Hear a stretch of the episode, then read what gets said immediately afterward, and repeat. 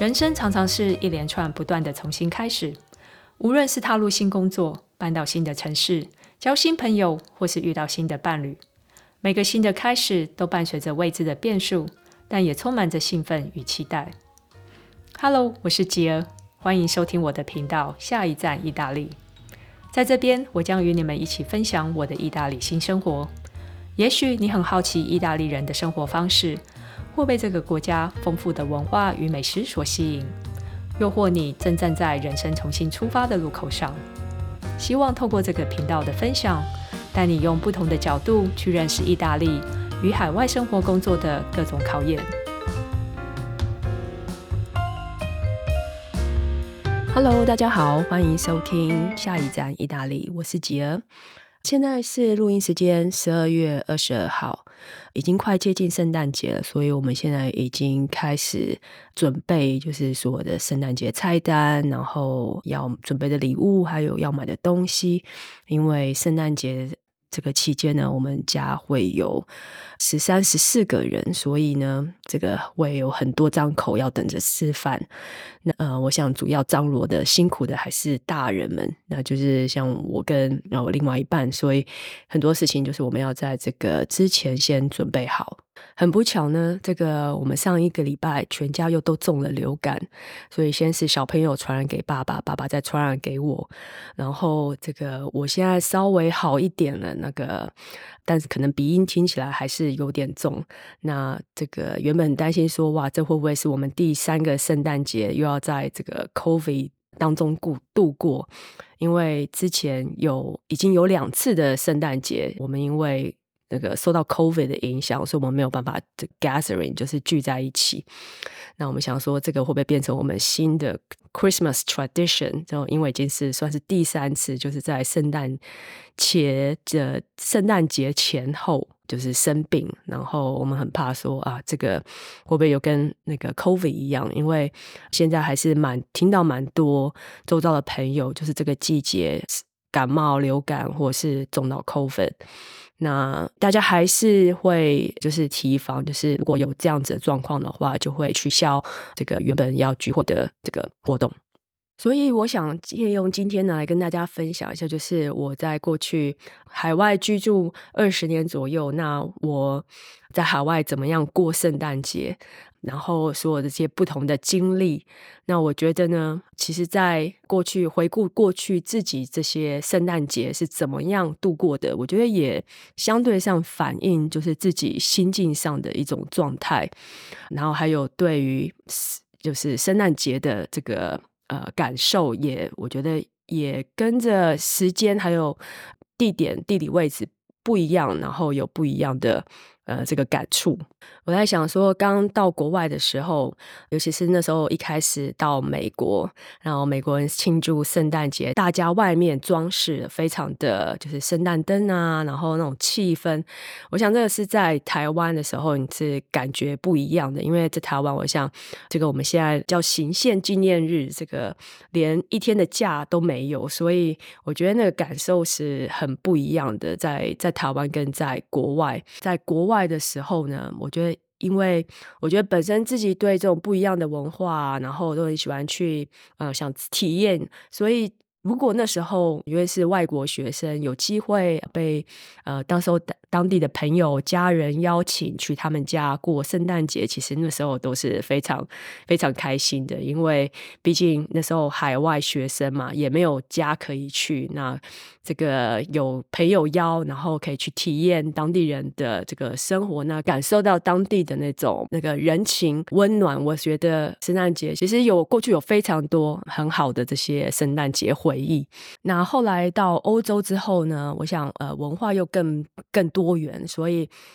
也去过有英国人的家里，然后也有呃那时候有德国朋友邀请我到他们德国的家里，所以呃那时候圣诞节的时候也有过那种圣诞节飞到不同国家，然后去庆祝不一样的圣诞节。那我觉得这些都是过去，我觉得对我来说，即使到现在，我觉得都是很难得的回忆。讲到圣诞市集 （Christmas Market），自己在欧洲也去过不少，比如说像 Austria 的 Salzburg，然后呃德国 Munich、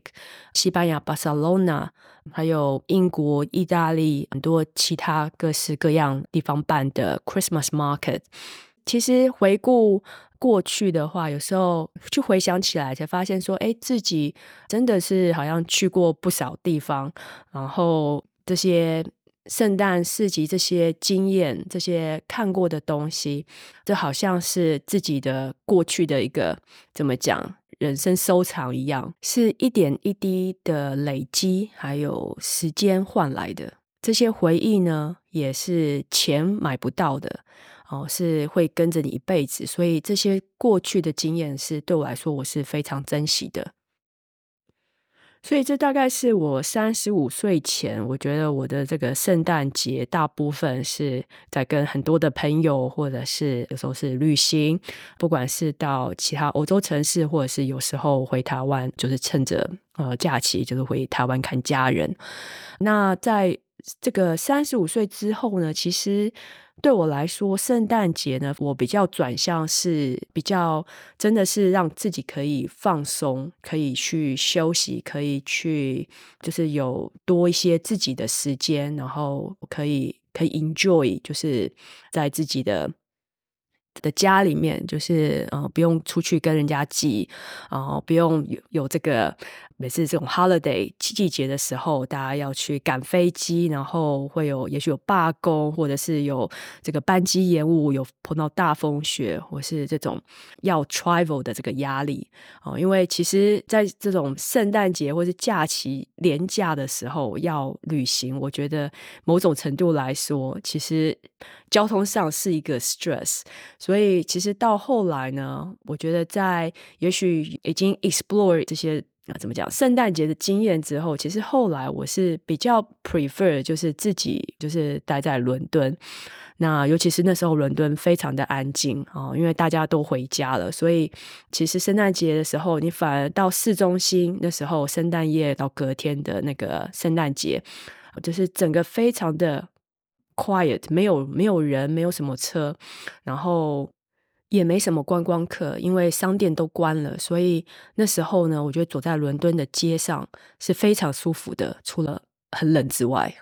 我觉得有可能是就是在我第一次就是伦敦夜待在伦敦自己一个人的时候，我觉得是我第一次体会到哇。So relaxing，因为我觉得以前是一有假就是尽量排满，要出去到哪边去参观，嗯、呃，想说不要浪费假期了。但是我想，我觉得好像我可能前面的几年在伦敦，我好像从来没有一个圣诞节是待在伦敦的。可能是真的就是忘记是哪一年了。我觉得开始之后就发现说，哇，原来圣诞节待在伦敦是一个多么 relax 的一件事。当其他的人都不在的时候。的样子之后，我就觉得我不是说那么排斥啊，圣诞节一定要要出去，然后不然觉得好像一个人在圣诞节是一个好像很悲情的一件事。所以在那个之后，反而我很 appreciate，就是当大家都走光的时候，都不在，其实那时候大概是伦敦最难得、最宁静的一天。因为接下来说圣诞节过后隔天是 Boxing Day，所以就有很多的人要去就是抢 sales，所以隔天呢，很多商家很多人一大早，有的人就会去排队，所以。马上之后呢，又是充满了很多的人，然后你说到跨年也是，和挤了很多人要去看倒数，或者是到市中心要去 party，所以我觉得那真的是圣诞夜、圣诞节这两天在伦敦市中心，真的是我觉得是一年当中还是最宁静的时候，去欣赏这个城市的美。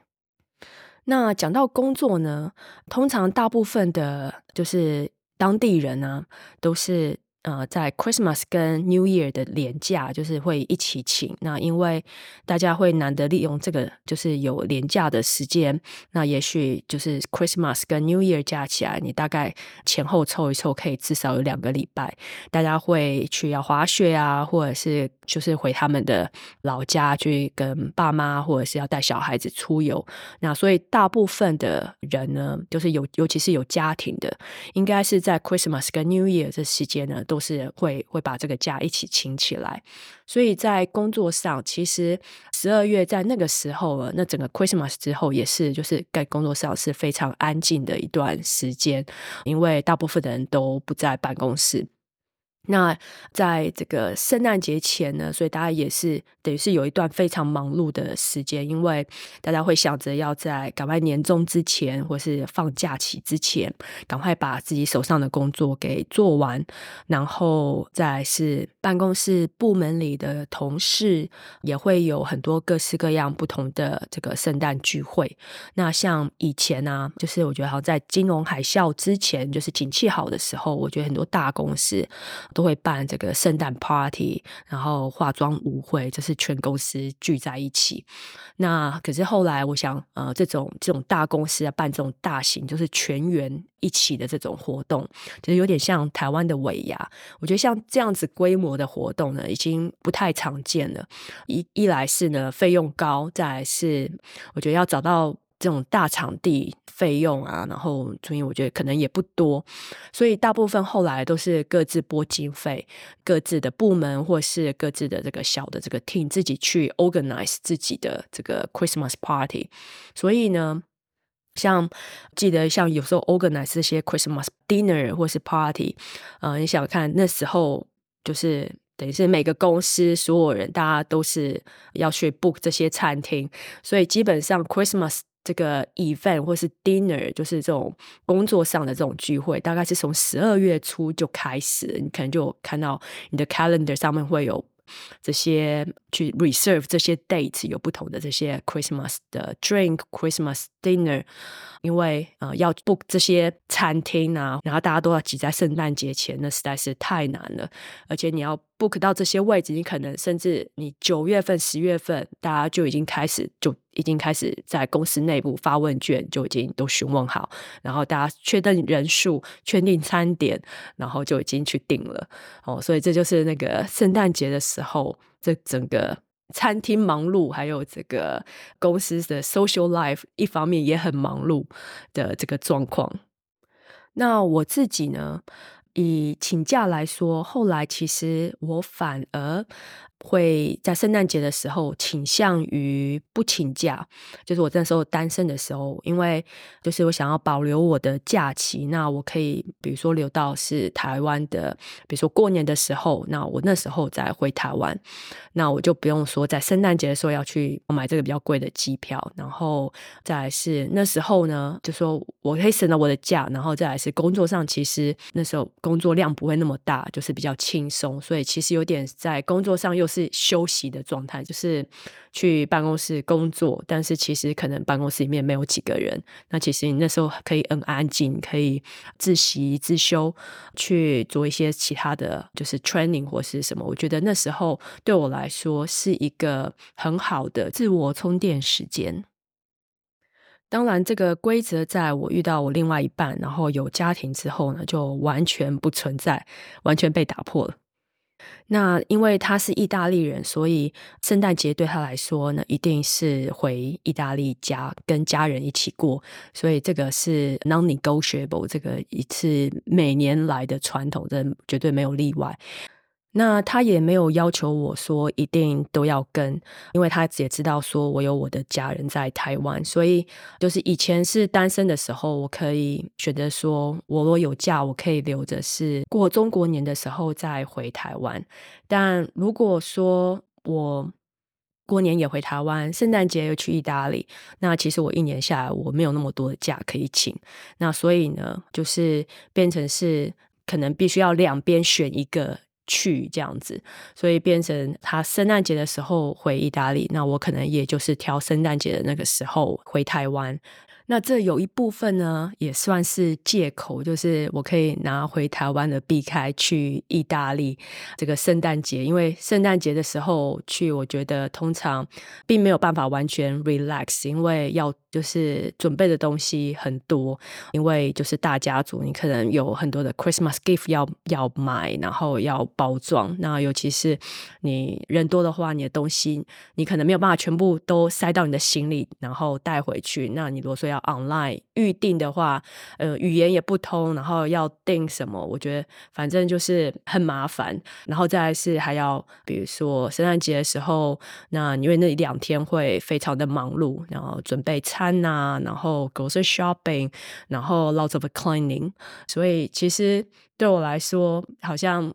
在 Christmas 那时候呢，来意大利其实 it's feel like it's not a holiday, it's not going to be a relaxing holiday，比较是要去做很多的呃 work，所以对我来说，其实有时候是拿回台湾当借口，然后可以避开我的这个 family duty。虽然表面上是这样说，但是我是觉得还是。大家庭的一部分，还是固定需要联络感情。那我觉得圣诞节呢，就是还是要参与。那我觉得就是毕竟是家庭的一部分，所以其实就是过去呢，还是有就是参与到两三次。这对我来说也算是就是 experience 那个 Italian 的 Christmas。所以凡事的第一次对我来说都是很新鲜。那今年呢，算是我第一次整年待在。意大利米兰就是算是有经历这整个呃季节的转换，然后整 Christmas 的氛围从它开始诶亮灯啊，然后这个商店里面开始在摆很多这个圣诞节要卖的东西啊，我觉得这个又是一个不一样的体验，因为之前来的时候就是可能就是 Christmas 的前一两天或者是两三天才到，那你来开始就是 settle in，然后开始要来准备这个圣诞节的吃吃喝喝，那这一次呢是整个就是。哎，从十一二月开始，这个你可以可以观察到，哎，街道上面的摆饰的转变，然后还有架上的东西开始在卖什么，因为季节不一样了。然后他们在卖什么，是圣诞节都推什么东西，他们圣诞节都是要吃什么。那我觉得这个是，就是文化上，就每个国家都不一样。这也让我有更广泛的这个观察和参与这个圣诞节的这个准备过程哦，因为不单只是你家里面 family，甚至你的这个 social life，你在这边跟友人的聚餐，然后还有这些商店，还有大家。教堂，然后还有各式各样的这种 festival，因为这个圣诞节的这种宗教活动，研发的很多其他的一些装饰，像是这个 activities。耶稣诞生景象重现的这些装饰，我觉得像这个都是我在意大利这次我就看到比较多的。我想在别地方呢，可能看到都是比较商业化，就是圣诞节应景，然后要卖什么。但是在这边，我想它还是一个天主教的这个国家，所以在这个宗教上，我觉得圣诞节，我觉得它在这方面我可以。感这次，我觉得我可以感受到比较多这些宗教上的 influence。我记得我第一次以外国人的身份，在这个意大利人家庭，我们帮他们准备这个意大利呃 Christmas dinner 的时候，我觉得结果应该还算蛮成功的，因为。第一次，所以我觉得那时候呃研究功课也做不少，说怎么样子要把这个圣诞晚餐给弄出来，然后要它很有圣诞节的气氛，然后再加上是很多是意大利当地的食材，他们的拼盘啊、前菜啊，然后 aperitivo，然后再是主餐，还有后面的点心。那我个人办 party 的经验呢，是我如果在这个 cooking skill 上面没有办法 impress 的话呢，那我就用装饰来取胜。因为有时候在取舍，说我要准备中餐还是准备西餐。那准备中餐呢，我觉得通常对我来说，嗯，这种大型的 party 来说，我觉得是比较。对主人来说，我觉得是比较挑战性的，因为煮中餐的话，我的另外一半没有办法帮忙，因为他不知道怎么弄，就变成是只有我可以去张罗。那再来是中餐，很多都是要热的，要现端出来的，或是现炒，然后切菜，这个要切的东西非常多，所以我发现就是以中餐来讲啊，就是如果说我想要有一点比较轻松的这个准备过程，然后在客人来的时候呢，我也可以比较呃有时间可以跟他们聊天，而不需要在进厨房忙进忙出的话，我会觉得对我来说准备西餐会是比较容易的，很多的。拼盘跟沙拉是不太需要有 cooking skill 的，那我觉得你只需要在摆设上面下点功夫。那只要说让它怎么样呈现，让他觉得看起来很，大家看起来觉得很有食欲，那我觉得那个 party 就是算蛮成功的。因为我觉得其实很多时候，当你人很多的时候，大家来，其实你会发现你有时候准备很多，可是大家。可能根本也没有吃到什么，因为大家时候很多时候是聊天，会一直聊天，然后喝东西，然后 nibble 很多的这些 finger food。所以当你说嗯要把大家喂饱啊，以这种心态来，我就觉得其实其实还好，因为我们可能亚洲人，我们都会觉得说要确定大家有吃饱这样子。可是后来我发现，就是很多时候呢，就是在前餐的时候，大家都已经好都吃太饱了。到后面的时候，主餐我就觉得剩很多，然后其实好像都没有吃完。那这可能也跟我们这个亚洲人一桌上面总是要有好几个主菜的观念有点像。所以后来其实我会我就比较简化。有时候如果是做西餐的话，我就觉得你的主餐像意大利的话，你有一个。Prima，然后就是你的呃意大利面或是 risotto，然后再配一个 main course，那这样子就算是他们一个很完整的一个一个主餐。那再来是你。再加上前菜的话，我觉得你前菜可以多样，因为那就是你当做是 aperitivo。当你有人数很多的时候，那之后呢，至少大家已经垫过肚子了。那你之后你在上主餐的时候，其实你就很简单，就是一个 pasta 或是一个 risotto，再加上一个 main course，也许是只烤烤鸡或是烤肉排或是什么的，就是你不需要说哦准备很多道的这个主菜。那我觉得我的这个策略，在上一次的这个圣诞节那时候是我来准备的时候，我觉得还算蛮成功的。那个我们实际上大家吃 aperitivo 就是前菜啊、聊啊，一直到九点钟左右，我们才开始说哦要来吃正餐了。所以因为那个时间也算是拖得蛮晚的，等你吃真的开始吃这个正餐的时候，所以那时候其实。我们都都要已经，比如说快半夜要睡觉，你也没办法说吃非常的多。那我上一次准备 Christmas meal 的时候，在他们家，我学到的 lesson 是，就是我的那个前餐，就是我通常会准备一些是比较简单的，然后有一两样，也许是比较复杂，就是会要花比较多时间，就是做一些细节的东西的时候，或是切呀、或者是组合。那我那一次就是简单的部分，我就是用那个 mozzarella 跟 tomato 就是还有 basil，所以就是很很 typical classic 的那个 Italian 的那个 dish。对，那因为我想说那个只要切然后放上去就可以了，就是你不太需要有很复杂的那个。拼盘，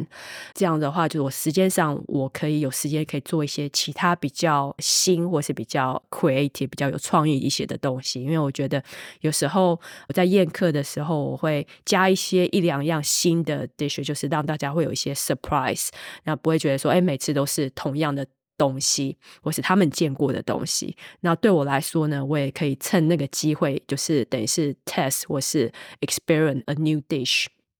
对，所以那那一次我就用了那个 tomato 跟 mozzarella。其实我那次玩之后，我才知道说他们有分 summer dish 跟 winter dish，所以 mozzarella 跟 tomato。还有那个 basil，这个是他们的 summer dish，所以对他们来说，在 winter 吃这个，他们是觉得有点奇怪的。所以这个也是，这在是唯一一个，我想那一次准备下来，就是唯一的一个小缺点。那也不是说缺点，我觉得就是不知道嘛。那我觉得，哎，反正大家都吃得很开心，那我觉得他们也都是蛮随和的，就是没有说那么的。criticize，大家都非常的 appreciate，就是我的 effort，所以其实 at the end，我觉得呀，就是上一次，就是当我在主厨的时候，我想应该是算是蛮蛮成功的。那其实虽然我是主厨，但是我觉得还是你厨房里面还是要有其他的帮手。所以像像 main course 的部分啊，啊、就是我 partner 负责。就是说你还是即使因为你有客人来，那其实大家来的话，那对厨房比较熟悉的还是我跟我的 partner。所以大部分就是你说。厨房要进出，要哪些东西放哪里啊？然后哪个时间要什么菜要开始可以可以上，就是你还是需要有个帮手，就是在旁边这样子，你也比较有可以休息跟客人聊天的机会。对，所以但是我觉得应该是说事前的 plan，事前的规划很重要。那在意大利呢，他们通常是圣诞节晚餐之后就开圣诞礼物呢，还是等到 Christmas Day 早上起来的时候再开圣诞礼物？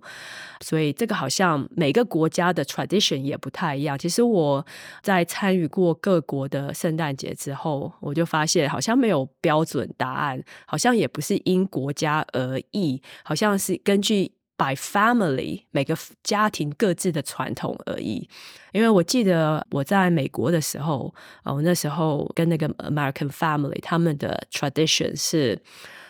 一基本上圣诞节，圣诞老公公要 deliver 那个礼物是在半夜圣诞夜的时候嘛，所以基本上是你隔天早上起来的时候，就是你有兴奋要开礼物这样子，所以那个是。一直以来，我一开始的时候，我觉得好像是那个应该是最正确的时间来开礼物。但其实我在欧洲的时候，可能也许因为 family gathering，大家可能吃完晚餐之后，有的人就回到各自的家，因为可能现在也很少有 family 可以就是有这种大房子，你可以让来的所有的人都可以在家里面过夜。所以，呃，当你一群人来的时候，大家交换礼物、带礼物，那可能就是当下吃完晚餐之后打开。所以我发现这好像真的是就是 depends on the the family, each family's tradition。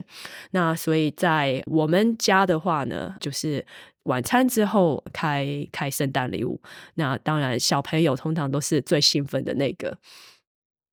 所以今年的圣诞节呢，照惯例啊、就是我另外一半的家人呢，会来我们家里面一起吃，因为他的这个。爸爸已经过世，那妈妈年岁已高，所以之前就是偶尔有时候他们还是会去妈妈家里面吃，就是可能大家会自己备一些菜到妈妈家，呃，这样妈妈不用准备很多，因为妈妈已经快快九十岁了，所以现在大部分的时候呢，圣诞节比较是他的妹妹啊，然后妹妹家人，还有呃他自己的小孩，还有这个那个妈妈，或是有时候会有一些其他的 cousin，大家。就是会到聚到我们家来来一起吃，所以今年呢也是会我跟我的 partner，那我们一起就是张罗 Christmas 的晚餐。那晚餐呢，我们今年要准备做什么？我想基本上应该不会太复杂。我想这个 dinner 呢，就是。我的这个 partner 已经已经自告奋勇说哦，他要来准备。那基本上呢，他的很多的这个料已经都先煮好了，算是半成品，在冰库冰在这个冰库里面。那我的部分呢，我跟他说，我最拿手的就是就是前菜。我觉得应该是说这个比较不太需要。